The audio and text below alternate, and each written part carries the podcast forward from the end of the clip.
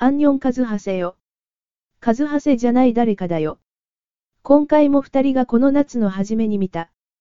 映画の話をしてるみたいだよ。じゃあ、聞いてみるー。僕が見たらボーダー2つの世界、これが最近では一番面白かったですね。どどういうの？ボーダー2つの世界。うんちょっとが概要としては、うんえーもういいのかな？ネタバレしちゃっていいのかな？うん。それいいのか別え、に。新作じゃないでしょ？純新作のところにあった。なんか、あれ、どこの映画かな？なんかスウェーデンかなんかなんですけど、それで、まあ、それも不倫になってるんですけど、うんすごすごくなんか、こう、お世辞にもあんまりこう、見た目が、あのー美しいとは言えない、うんちょっとががっしりしたがたいの女性がいるんですよ。で、その人が、あのー空港のその税関で働いてて、うんで、すっごい鼻が利くんですね。で、何か持ってるとか、あの、怪しいものがあると、ちょっとあなた来てくださいとか言って、うんで、すぐ分かっちゃう。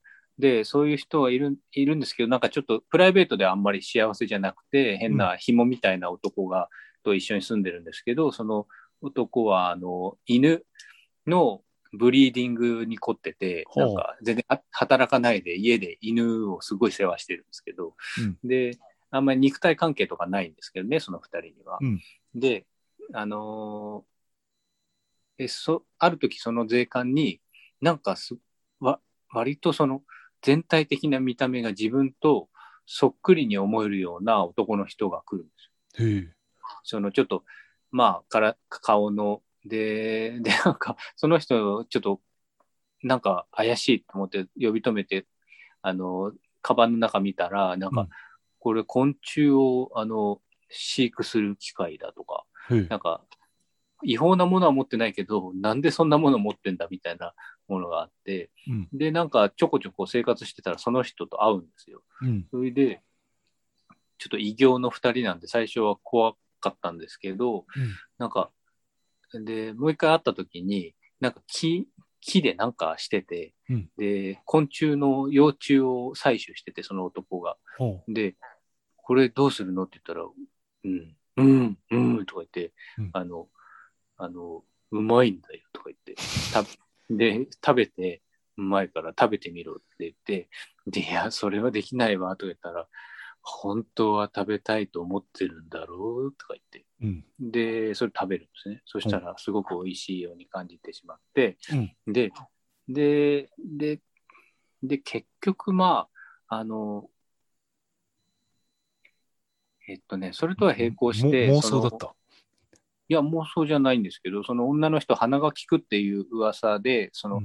ちょっと、あの、警察の方の捜査に協力してくれないかって言われてて、うん。なんかその児童ポルノをやっている、あの、どこかでさ撮影とかをしているらしいっていう、あの情報で、で、だ誰かが、その、あれだっていうことで、誰が犯人なのかみたいなので、それでね、あまあ、その辺もちょっと詳しく話すと、うん。込み入ってくるんですけど、その男の正体が、まあ、ある時分かって、うん。で、その正体が分かったことによって、その女性の人の運命もうん。だいぶ、あの変わっていくんですけれども、言っちゃっていいですか？あいいよ。で結局、あ、うん。そういうことかと思ったのは、二人はその人間ではなかったんですよ。え？あの二人ってその似てる二人？似てる二人。え？トロールだったの？トロールだったんですよ。え？それで何それ？で、実はじその人も、あの、と、お父さんだと思ってた人も、なんかその、実は、あの、うんまあ、もらい子だったっていうことが、あの、分かって、自分はあお父さんの子供じゃなかったんだってすごく悲しいんですけど、うん。でも本当にあの男が言ってたように私はトロールなのかしらっていうことで、で、あの、で、その、なんか税関で身体検査してたら、その男の人が、なんかこう、下着の中とかなんか隠してると、あの、いけないっていうんで、その、身体検査をしたらですね、うん。あの、あの男には、あの、身体検査をやるのは女性がやるべきだったとか言って、あの男には、あの、膣のようなものがあったとか言って、見た目完全にお男ってその、もう一人のトロールのこと？そうです、そうです。ああ。それで、で、その男は冷蔵庫にうん、なんか、胎児みたいなのを飼ってるんですよ。えそれ、でじゃあ、その、児童虐待してたのはそいつだったの？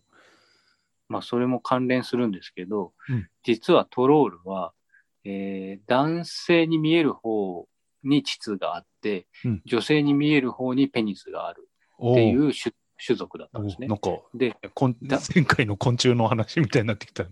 そうなんですよ。それのことだったんですけど、さっき言ってたの。それで、うん女性、男、その男性に見える方に、うん女あの人間にとっての生理みたいなのがあって、うん。毎月、その、えー月経みたいな感じで、うん。その、赤ちゃんが生まれるんですよ。うん。で、それが、あの、鶏みたいな感じで、えーなんて言うんでしょうね、受精してない卵としいうことで、うんあのその赤ちゃんはすぐ死んじゃう。ああ、そういうことね。はいでも、でも、その赤ちゃん、すごくもう赤ちゃんに見えるから、うん。その男が何をしてたかっていうと、うんなんか、病院だかなんかで、その赤ちゃんと本物の赤ちゃんを取り替えて、うんで、その本物の赤ちゃんを児童ポルノの方に流してたんです。えっていう最悪な犯罪行為をしてたってことが分かって、うん。その女の方のトロールの人がもう、あの、あなたがしてることは最悪だとか言って、うんでも男の方はトロールも人間にいっぱい殺されてきたんだぞとか言って、うんで、一緒にトロールの世界に行かないかって誘うんですよ。うん。それで、二人でこう、一時は仲良くなって、うんこう、その紐みたいな人間の男を追い出したりして、うん一緒に住んでね、うん。で、ちょっと性行為とかもああるんですけど、うん。で、で、でもそのやってることがちょっとダメだから、あの、もう別れることになって、うん。で、ある時、箱が送られてきて、ほあの、トロールの赤ちゃんが入ってて、えーそれは、えー受精してないあ、受精卵だったのか。本物の二人の子供で、うん。で、で、もともとその、女性の方は、自分にはちょっとペニスみたいなのがあるから、うん。その、自分が子供を産むってことができないって思ってたうん。んですけど、うん。それが送られてきたから自分の子供を手にすることもできて、まあうん、ちょっと、あの、穏やかな表情で最後終わるっていう。すごい話だね。すごくないですか？これこれ、すこごいね。んな映画、こんな映画見たことねえと思って。いやーなんか、話だけ聞いたら、なんか別に現実世界の、なんか、ああの、なんかちょっと社会問題扱ったような、ちょっと固めな映画かなと思ったんだけど。そうなんですよ。なんか、すあごいね。の、入りは、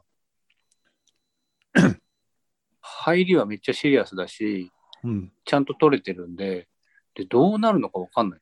で、うん。で、ただ僕はツタヤで、うんあの、SF コーナーにあったところから借りてるんで。何か SF 的な展開があるだろうとは思ってうん。見てるんですけど、それ全く知らないで見てたら、うん。もうめっちゃ面白かったと思います。ああ、そうだね。う。うんんこの、なんて、税関で2人のいるシーンとか、うん。で、これ多分特殊メイクだってことが、まあ、あの、後から分かったんですけど、うん。いやー、話聞いただけでもすごいわ。これはね、ネタバレ厳禁の映ネタ画バレ現金だったね。思いのほか。ああ。なるほどね。このね、2人の顔がいいんですよ、また。うんもう微妙、絶妙な、うんもう明らかに男は怪しいんですけど、うん、この明らかに他人じゃない感。確かに。会った瞬間他人じゃない感。あ。えっと、別にこのトロールの世界があるっていうわけではなくて、もう人間社会の中で生きてるっていうことなのか。前はちゃんとした社会があったんですけど、確かなんかこう、えー人体実験とか、うん。なんかこう、すごくひどい扱い、虐待とかをされて、うん。長いこと虐待されて死んでいったひな俺俺の父親とかもそれで死んでるとか、うん。なんかそういうのあったと思いますね。はあ。すごいね。なんて監督なんだ。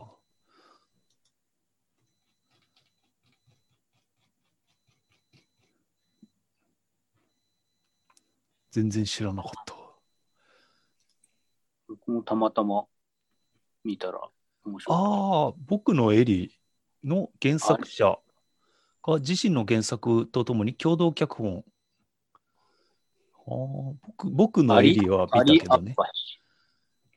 アリアッパシ。アリアッパシ。ああ。全然情報がないね。これが最初の映画かな？ね、僕のエリー撮ってんじゃないですか。あ違うのか。僕のエリはね、確かに結構有名な監督だったような気がする。うんそそ僕のエリーった。です。ああ、面白かったっつうか、なんかすごい変な映画だったなと思った。えー、なんかこれはあの、アメリカでリメイクしてるんだよね、確か。うーん。うーん、なるほどね。やっぱりこのなんかこう税関に来た怪しい人にめっちゃ自分が似てるってなんかすこの設定がやっぱりいいなってちょっと思いましたね。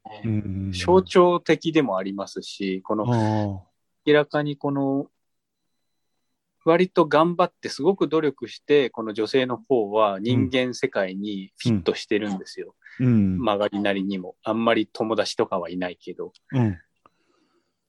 ていうねそのうん絶妙なところをついてきたっていうかね。なるほどね。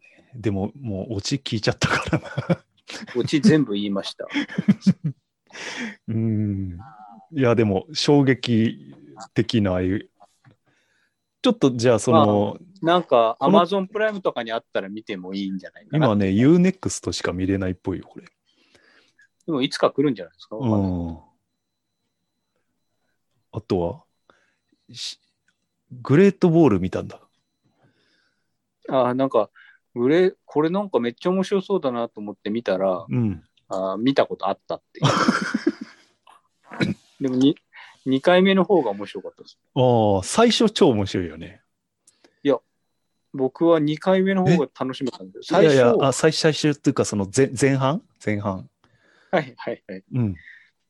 でも1回目見たときはなんか違和感だらけで、うん、いやなんだこれっていうのからちょっと入っちゃったんで、おう2回目は、それ、それがちょっと、あの、ちょっと落ち着いて、うん。あまあ、こういう世界観なんだなっていうので、いろいろ細かく見てたら、割と入念にいろいろ作られてるっていうのは、なんとなく分かったというか。へえ。でも、襲ってくるのが少なすぎるよね。そこがすごい残念なんだよな、これ。ああ、もっと多い方がいいそう。うん。東鉄ね。ターミネーターニューフェイトって、最近のやつ。ああ、一番新しいやつか。リンダ・ハミルトンが28年ぶりにシあリーズあ、をはいはいはい。見たわ。え確か映画館で見たような気がする。うん。なんかあんま記憶ないわ。そうですね。僕も昨日見ましたけど、うん。昨日夜見て寝ちゃって、今日の朝また見たんだ。うん。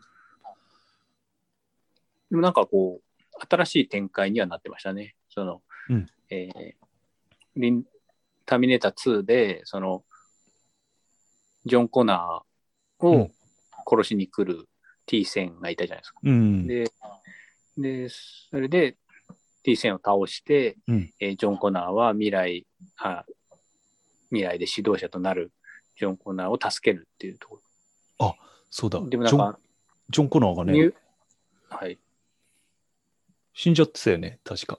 ニューフェイトではもう最初のシーンで死んでて、うん。で、ジョンが死んだ世界っていうのはどうするんだっていうところから、うん。そのスカイネットは阻止したけれども、結局、リージョンっていう別のあの AI があの同じようなことをやってて、で、またリージョンが新たな人間の指導者を殺しに来るっていう。ああ、そうだ。うん。で、それが、まあ、若い女性の、えーダニーっていう、うん。えー女性が指導者らしいということで、うん。でそれを守るメンバーとして、えーサラ・コナーと、あと、ジョン・コナーを殺したシュワちゃん型のターミネーターがなぜか人間界でうん。家族を守るっていう人間性に目覚めてて、うん。なんか、あの、カーペット屋さんしてるんですけれども、うん。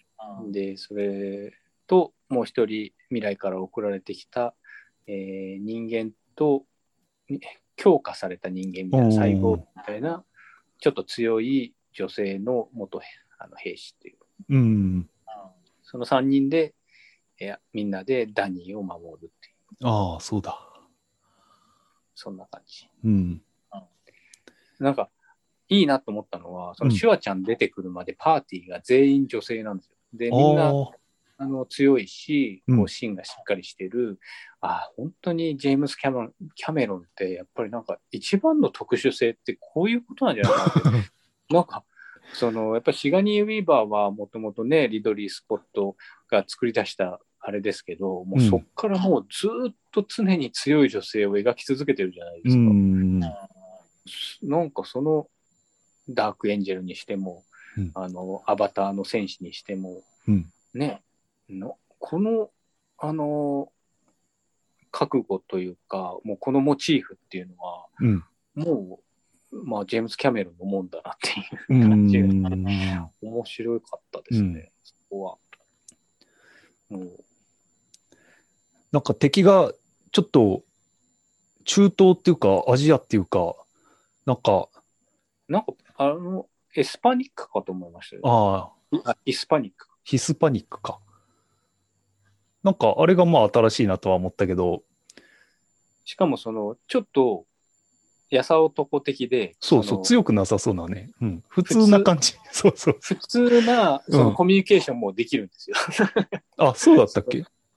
なんか、別にこいつは殺さなくてはいいやっていう時には、うん。なんか、うん、なんかありがとうみたいな。あ、うん。なんかこう、飛行機から落下してきて、ドカーンっつって、ああ、たったたった。バーベキューやってるところに落っこち て。に落っこちてて、うん。で、なんか、なんや壊してごめんね、みたいなことを言って去っていくっていう。ああ。そこは昔のね、あの、敵とは違うところなのかもしれない。もっと効率主義になってるのかな。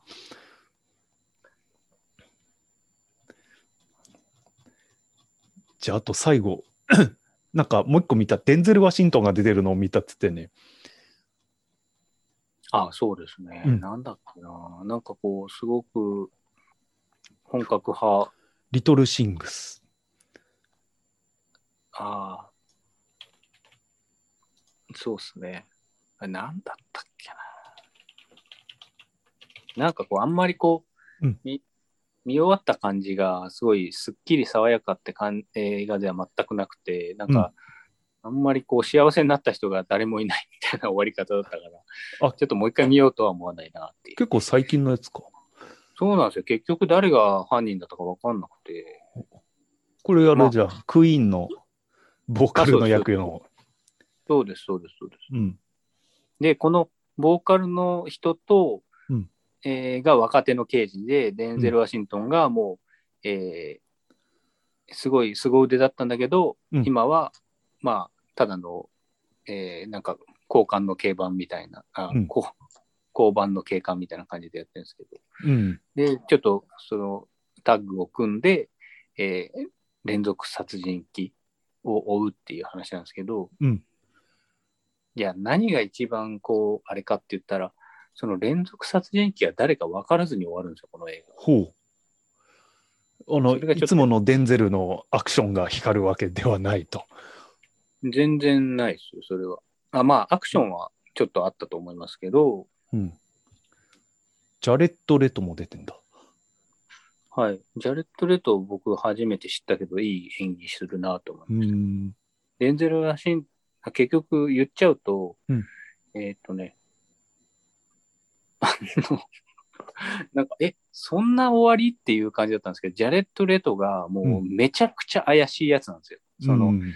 なんかそれでずっとつけてるんですけど、この、えフレディが、ね、なかなか尻尾を、なかなか尻尾をつかませなくて、うん。んで、で、デンゼル・ワシントンはデンゼル・ワシントンでなんか謎があって、ちょっと過去になんかあった感がすごいああーはいはい。で。うん。でもな、すごい、あの、実績はめちゃくちゃあるのに、あの、全然出世しなかったっていう刑事なんですけどああ、、じゃあ何かがあったと。何かがあったんですね。で、結局、で、ある時になんかこう、ジャレット・レトがすごい、あの、持ちかけてくるんですよ。その、死体埋めた場所に連れてってやるよみたいな感じで。うんで、なぜかそのフレディが単独行動しちゃって、うんで、一緒の車に乗って、なんか、あの、砂漠みたいなところに連れて行かれて、うん。で、ここか、ここだったかなとか言って、で、掘れよとか言って、なんかそのフレディに掘らせるんですけど、うん。なんでそれ、あの、一人で行って一人で掘るのかなと思うんですけど、うん。で、で、すっごいなんかもう嫌なことを言われまくって、ついに、こう、なんかこう、一時の感情で、そのスコップでバーンって殴っちゃうんですよ、そうのん。犯人を。うんそしたら、あの、死んじゃって。その、ジャレット・レッドが。うんで、容疑者なのに、うん全然まだ真犯人でもないし、証拠もないし、なのに殺しちゃうんですね。うん。で、で、なんか怪しいと思って、あのその場所に駆けつけたデンゼル・ワシントンがそれを見て、うんもう一瞬で、あの、よし、じゃあこいつ隠そう、みたいな感じ。で、テキパキと、テキパキしすぎっていう。殺し屋やってたんじゃないの？デンゼル・ワシントン、その、あの、その殺し何かあっ屋ではた時に。殺し屋ではなかったんですけど、その捜査の一環で、あの、あの殺しちゃったことがあって、で、その、あれ誰殺したのかちょっと忘れちゃったな。なんか犯人を殺しちゃったのか、うん。あの、なんかこう、本当にもうちょっと殺しちゃいけない人を殺しちゃったのかわかんないですけど、それで、で、それを組織ぐるみで、あの、一応隠蔽したんですよ。うん。その、デンゼル・ワシントンが殺したっていうことを、あの、で、それもあって、あの、なんて言うんでしょうね。暗い過去があるんですよ、デンゼル・ワシントンは。うん。で、結局、この怪しかった犯人は死んじゃって、うん。で、なんかすごい信心深くて、家族にも本当にいいパパだったこのフレディも、うんあの、その人を殺しちゃったことによってもうなんか別人みたいに鬱みたいになっちゃって、うん。んで、終わりっていう。そうそうなんですよ。なんか、なんか、もう時間返せみたいな感じになりそうだけど。なんか本当にそういう展開になるとは思ってなかったっていうオチではありますね。うーん。あの予想外の展開っていう意味では、うん。あのそういう映画かなと思いますけど、うん。あのそっち期待してなかったなっていう感じにはなるかああ。これ全員アカデミーアワードウィナーなんだ。な。あ、そうなんだ。全部に書いてある。アカデミーアワードウィナー。ラミー・マレックアカデミーアワードウィナー。ジャレット・レッドアカデミーアワードウィナー。でもタイトルはジョン・リー・ハンコックなんだ。うーん。そうなんだ。うん。はい。うん。まあこれ 話聞いた中ではもう、なんかもう、俺が見た、その、トゥモロー・ウォーの4.0点より見てないボーダーのが4.5点なんだけど、もうすでに。ボーダー良かったっすよ。うんまあなんか、やっぱりなんかどうしてもあんまり見たことなかった世界観をうん、い作り出してくれた映画って評価したくなるじゃないですか。や、もうなんか見てないのに面白いってことは話がすごいっていうのもあるよね。そうですね。うん。話は面白かったです。あと、いやなんか僕はそういう一点でメッセージは評価してますね。ああの字を、あのね、あ。丸い字を。あって出してくるとかね。うん。あれはやっぱり小説だと表現できないだろうから頑張ったんだろうね。できないですね。うん。ねなんかすごいし小説短そうなイメージがあるんだけど、どうなんだろうね。しあの短編です。ああ、やっぱり。うんうんなんかそんな感じがした。うん。うん。その持った部分はすごい頑張った感じはする。映像にするっていう、その宇宙人の形とかも、音とかも良かった。あれ、フィギュア化されてないのかなそういうキャッチさはないよね。グレートウォールのうんあの東鉄とか、東鉄？あのあ敵。敵です。ああ。グレートウォール面白いと思うんなら、トゥモローウォーも面白いと思う。て敵が敵っていうかあのわ、わらわらやってくるところが似てるから。うーんうんもうこれだいぶ1時間ぐらい喋っちゃってますね。ああ、そうだね。うんじゃあ今、今回はこんぐらいに。まあ多分3回に分けるね、この感じだと。ああなるほど。うんじゃあ、うんお願いします。はいはい。じゃあ、今回はこんなもんで。ありがとうございまはい、した。ありがとうございました。じゃあ、皆さん、いいいい夢を。いい夢を。